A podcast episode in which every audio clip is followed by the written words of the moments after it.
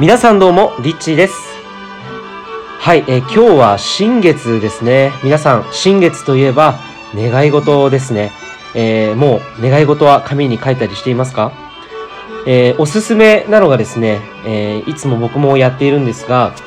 理想の人生、もし生きていたとしたら、どんな人生を生きているのか、これをですね、箇条書きに書くのがおすすめです。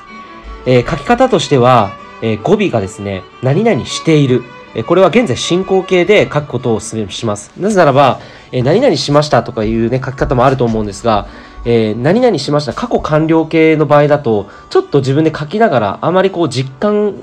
が湧きにくいというか、あまりリアリティを帯びていないという、えー感じがしているので、僕はいつも doing ですね。何々をしている。例えばどんなのがあるかっていうと、えー大好きな人とハワイに暮らしているとか、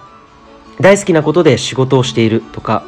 えーいつも、えー笑顔で溢れた、笑顔で溢れた人間関係に囲まれているとか、えーそんな風にですね、えー自分の人間関係や仕事や、えーそして健康状態や、えーあるいは自分の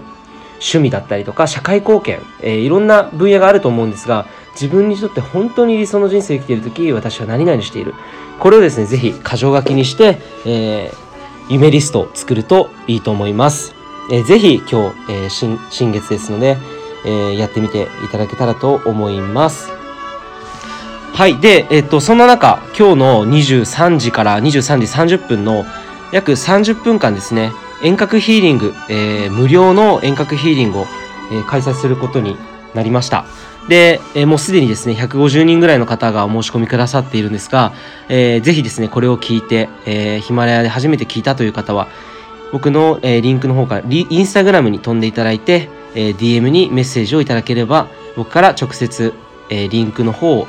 申し込みフォームの方をお届けさせていただきます。えーぜひこちらもご参加いただけたらと思います。で、よく質問があるんですが、今、あの、毎、毎朝ですね、インスタグラムの方で朝7時からライブ配信で瞑想会をやっています。で、まあ、その瞑想でいろんな質問が結構あるんですが、えー例えば、朝早くあの出勤しなきゃいけない場合、前日の瞑想をそのまま受けてもいいんですか？っていう、え質問があったんですが、全然、えそれは大丈夫です。えー瞑想は本当に繰り返し同じ内容を行っているので、え好きなタイミングに、えー保存してある、24時間保存してあるので、インスタグラムの方から、えーまた聞いていただければ全然 OK だと思います。えーまだね、参加したことがないという方、えー毎日ですね、今、初めて参加されている方が増えてきています。瞑想を今までやったことがないという方が、え3日連続で続けられたとかですね、たくさん今メッセージをいただいてます。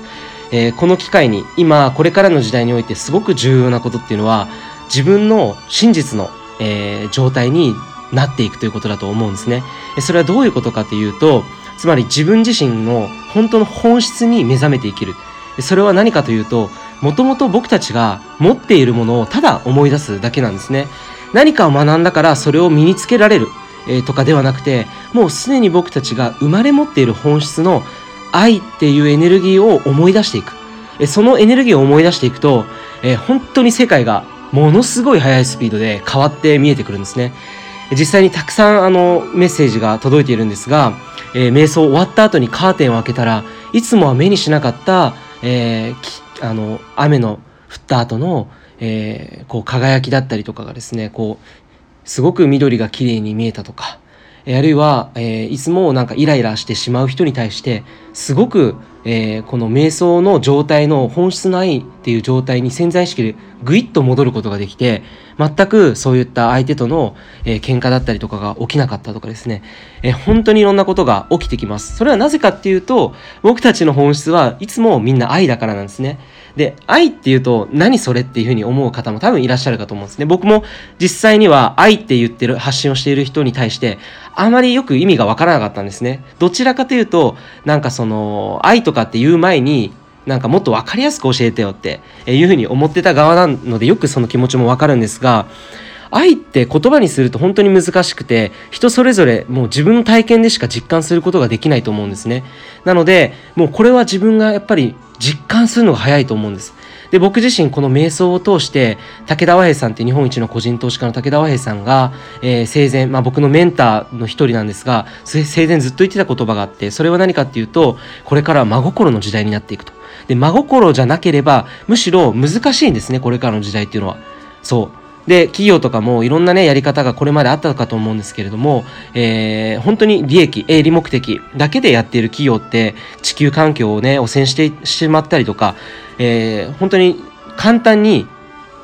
あの、解雇した人をね、えー、クビにしてしまったりとかっていろんな、もうそのお金中心に動いていると。メリットであったり、え、その会社の利益ばかり目にいってしまうと、もうそれ中心の、え、世の中になってしまうわけですね。それ中心の、え、お金の流れになってしまうわけで、そうするとやっぱり今の時代には適用されないわけですよね。今の時代っていうのは本当に人々の意識が目覚めていて、で、子供たちが特に目覚めているわけで、僕たちがこれから関わっていくのって、やっぱり未来の子供たちじゃないですか。僕たちがこれからお世話になるのも未来の子供たちなんですね。なので、そんな子供たちってもう本質の愛の状態でこの地球上にやってきて、みんな目覚めているんですよ。だから僕たちも置いていかれないように自分の愛を本当に思い出す時なんですね。えー、そういう意味で、えー、まあ今日のね、遠隔ヒーリングも自分の本質の愛からこの本質の愛を土台に自分の夢を叶えていきたい。そういった方々に届けたいなというふうに思っています。えー、ということでですね、ぜひぜひ、えー、最初に冒頭に説明したように、今